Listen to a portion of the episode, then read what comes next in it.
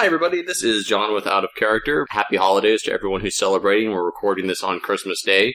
I got a chance to play a game that came to us from our friend Richard, who lives in Australia. It is the Jim Henson's Labyrinth board game. I really like the Labyrinth movie, so I was excited to play this, so I harangued Jade into playing it with me as like one of our Christmas Day activities. And she was kind enough to want to sit down and share some of her thoughts about it because she's the only other one that's actually played the game. So I will say a couple things. First off, I really, really like the Labyrinth. I was really excited when I heard there's going to be a Labyrinth board game. I was like, I have to get this game and, and try it out. And that also means my expectations coming into it were really high, but I also really wanted to like the game simultaneously. Uh, Jade, you're, you like the Labyrinth at least as much as I do, if not more. Yeah, I have like kind of a connection to it in some ways because um, I've done some work for Faerie Magazine and I've, you know, I've met Brian and Wendy Froud and, you know, hung out with them. They're really nice folks, by the way. And so I kind of got the connection. Oh, I mean, I've also met um, Toby, who is now an adult and married and has a little boy of his own. So yeah, that that's pretty weird. I met the Froud, so I have this this very sort of Froudian connection to it. So yeah, I wanted it to do well because I like the Frouds; they're good folks. So we basically unscheduled planned to we, we just basically decided to play the game because we played a couple of other things and uh, I was like, oh, we really should try this because it was a Christmas gift. We I, we break open the box and like the box itself, I had already opened up and looked through the components. There's a couple things I do want to say. All the components that come with this game are fantastic looking. There are five sculpture pieces that come with it. For uh, you have Ludo, uh, you have Sir Didymus, Jareth, uh, Sarah, and Hoggle. Uh, they all look great. Like they look like they were just plucked off the labyrinth, like the the movie, and just put on your table. If you're really good at painting, then you know you may be so inclined to paint them up and make them look nice. But you can get a little peek at those if you ever see the game on display anywhere. The the, there's a window on the front of the box so you can see the really cool minis. It does come with a great, really detailed board and we had a lot of fun looking over the board, like spotting little illustrations of scenes from the movie. I'm trying to think of like there's a, there's a fair number. It's not a, like a super overwhelming number of components. You have some tokens for your willpower and for if you fall in the bog, of eternal stench, so everyone remembers you smell bad, and uh, a few special bad things that come out. There are the cards that are the primary mechanic for the game, and a one of my favorite things is it comes with a set of dice, but it's not like just D6s. It comes with what equates to a full set of gaming dice. Uh, they're all color coded, and you also get cards that describe the characters as far as like what they're good at. You know, Sarah is decent at everything for the most part. Uh, Sir Didymus is really not very bright, but he's brave and fast. Yes, uh, Sarah's got the most willpower. Yeah, Sarah has the most willpower, which makes sense. Whereas, you know, Ludo is big and tough. And they have special cards, like, you know, to let them re-roll if they fail certain situational things like, oh, I didn't overcome this riddle, I need to roll again. The primary goal of the game, for those of you who haven't seen The Labyrinth, this is where the spoilers would occur, so stop listening and go watch it and come back. You're basically playing out the movie to some degree. You're trying to get to the center of the labyrinth, get into the castle of the Goblin King, save baby Toby, and prevent him from being turned into a goblin. Before time runs out. There's a great clock that is that you're turning each, you know, at the end of every turn to keep track of what turn you're on. You basically have 13 hours to manage this feat. The game itself does declare it's starting off after the initial what would you say, like the first 15, 20 minutes of the movie to get to where she's in the labyrinth and has met Hoggle and everything? Sure. So it, it does kind of like, it doesn't, you're not like starting off with her in the park and running home in the rain it starts off where the, the meat and potatoes of the movie, where the action's going down and she's going through the labyrinth. Jareth has already kind of told Hoggle, go and just kind of like lead her back to the entrance. I really love the way that the gameplay works out is like you can play with almost any number of players I would expect to see in like an average gaming group. If you're playing solo, then you control all the characters. If you're playing like we played with two people, we each control two characters. Uh, I think there's a mechanic for even playing with five people where one person plays as Jareth and basically it functions a lot like uh, most games where you have like the evil player. Right. Uh, you know, like uh, Fury of Dracula or Descent.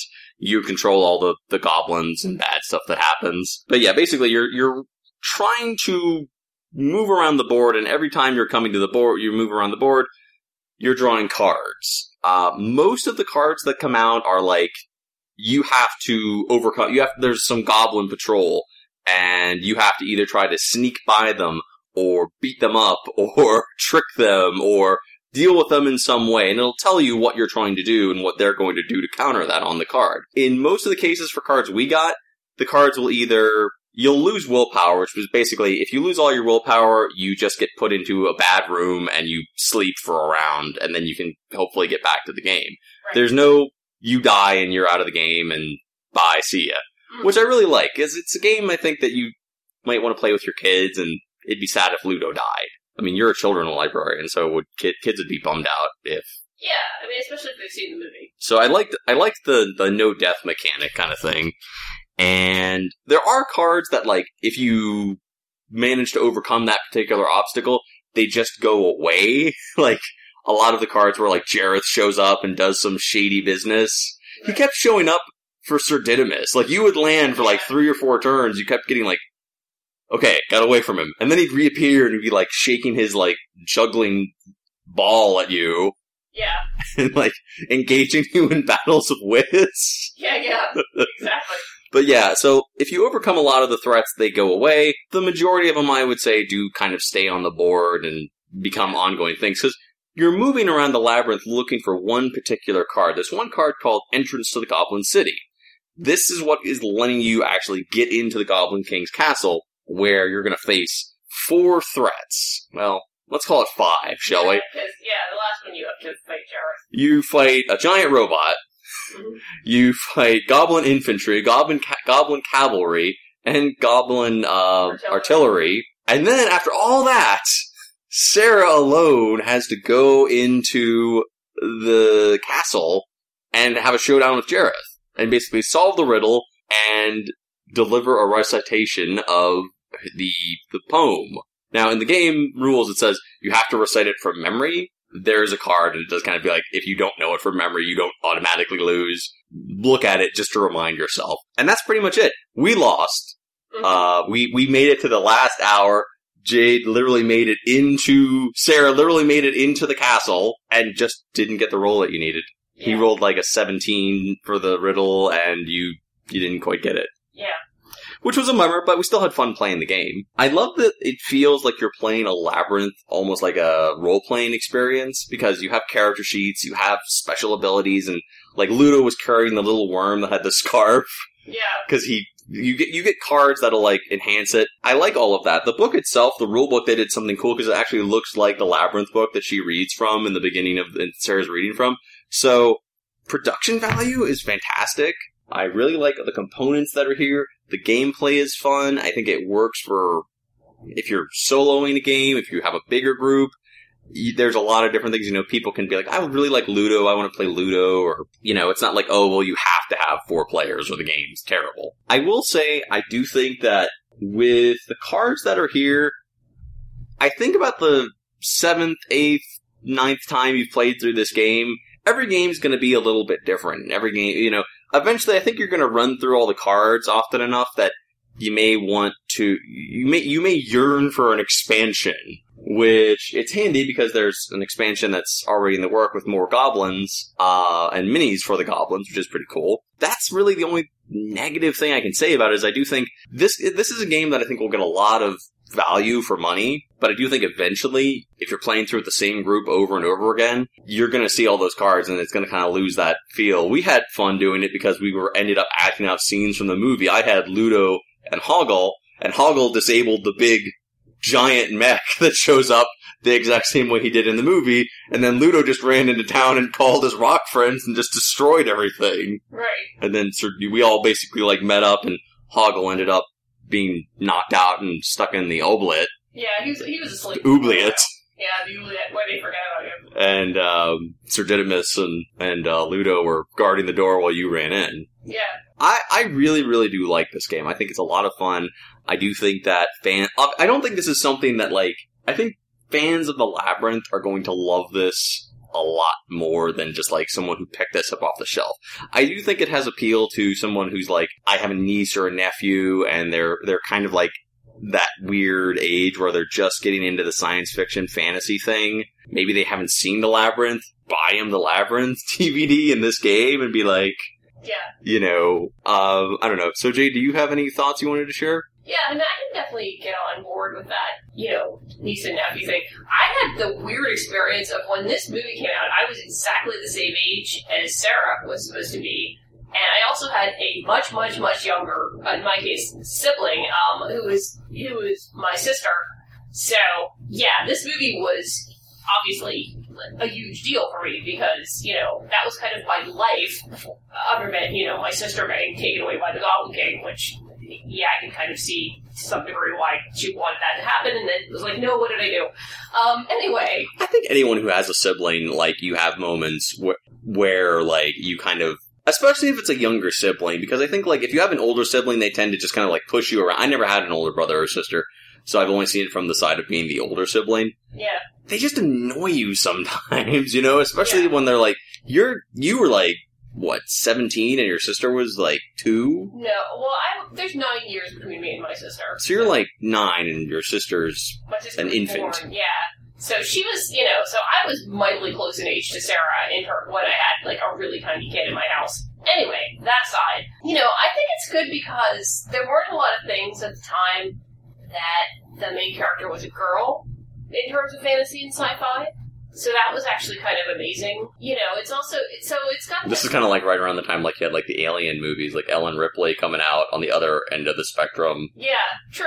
You know, so I think that was interesting from that point of view that you had this movie that was, um, you know, not only this really like lush fantasy movie, but you also had a girl as the protagonist, and you know, so it's what I'm trying to say is that it's it's good if you got a girl like you know a A, a niece or a sister or yeah, who like is, daughter. yeah, is kind of thinking that way.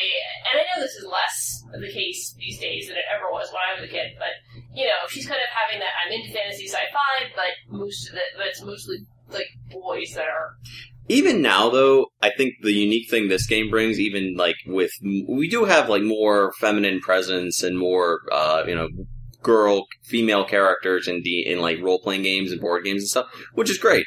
The thing I love about Sarah in particular is she feels like a real person. mhm. She's not, you know, being like wrapped in for obvious reasons. There was no like lewdness to her character. You know, a lot of the female characters is like, oh, this character's a warrior. Why didn't you dress her before she went to war? yeah, yeah, Um, and there's no like all the characters who are here, who are her friends, aren't like big tough warrior dudes or like you know wizards who are thousands of years old. It's a dwarf, a little dog man, and a big hairy creature, yeah, and they all kind of like follow her lead, except Hoggle, who's like yeah, kind of the bad boy of the labyrinth. yeah. He, he's he's afraid of Jareth, so He's a. You have to understand my position. I'm a coward, and Jareth scares me. yeah, pretty much. You have to do the voices if you play this game. Yeah, You- yeah, You have to. You have to role play this game or it's no fun. yeah, Because I was doing the Ludo thing with the yeah, yeah, yeah. when the rocks come. And Sir Didymus, you know, was like charge. So yeah, There's little quotes so you can like get in character. And I, I just, I really, really do think they did a fantastic job. It's from River Horse, by the way. The minis are great. The components are wonderful. Gameplay is fun. I feel like it's challenging without being impossible because we got to the very, very end and we just had some really bad rolls. Mhm. throughout our game. So I, I think that under different circumstances we could have won. If you want to make it harder, there's weakness cards that you can add to the characters where like something bad happens. I do like the feel that like you kind of have to go at the game working together. You you know, it's not like I'm going to lead you around. It's I, a lot of games people are like, well, I'm going to tell you what to happen in this cooperative game. No, you're not. The characters can do what they want to do. People can go however they want. There's, you know, there's no, well, you have to go this way because da da da da da. I just think it's a really fun, unique experience in games. Uh, you know, there's no, we have to get to this point or we have to get to this goal quickly. There's nothing you can do to speed it up. Really, you're you're just trying to get your way through the cards. right. And some games we might get that goblin card very quickly. Some it might not show up till that last round. And it's like, all right, now we go to siege the Goblin City. I don't know. I think the labyrinth strikes a chord because, like, I think all fantasy sci-fi nerds want to go to like a magical world where, like, you know, they're the hero. And this kind of painted like, well, that's not always great. Yeah. Like, there's that scene at the beginning of it, the labyrinth where Hoggle's like killing the fairies Yeah. with that spray can, and she thinks Sarah thinks he's horrible. He's this horrible little creature who's like killing these beautiful things. Right. And she goes to save one and it bites her. Right. And she's like, you know, I thought they'd be nice. I thought they'd grant wishes. And he's like, shows what you know, Yeah. you know. And it's just like, there's a lot of good messages to the labyrinth here. Don't judge things by their appearance. Be true to yourself. Sure. Th- There's so many great messages in that. I mean, for especially for kids who are you know struggling with that nowadays. I would say definitely try it out. Uh, I, I do think that fans of the labyrinth are going to have a special love of this, where you can sit and play it and have it be part of your rotation for years and years. Uh, I think casual people who pick this up, you'll you'll enjoy it, but I just don't think that you're going to have as much fun. Be like, I'm Ludo. Right. I call my rock friends. Right.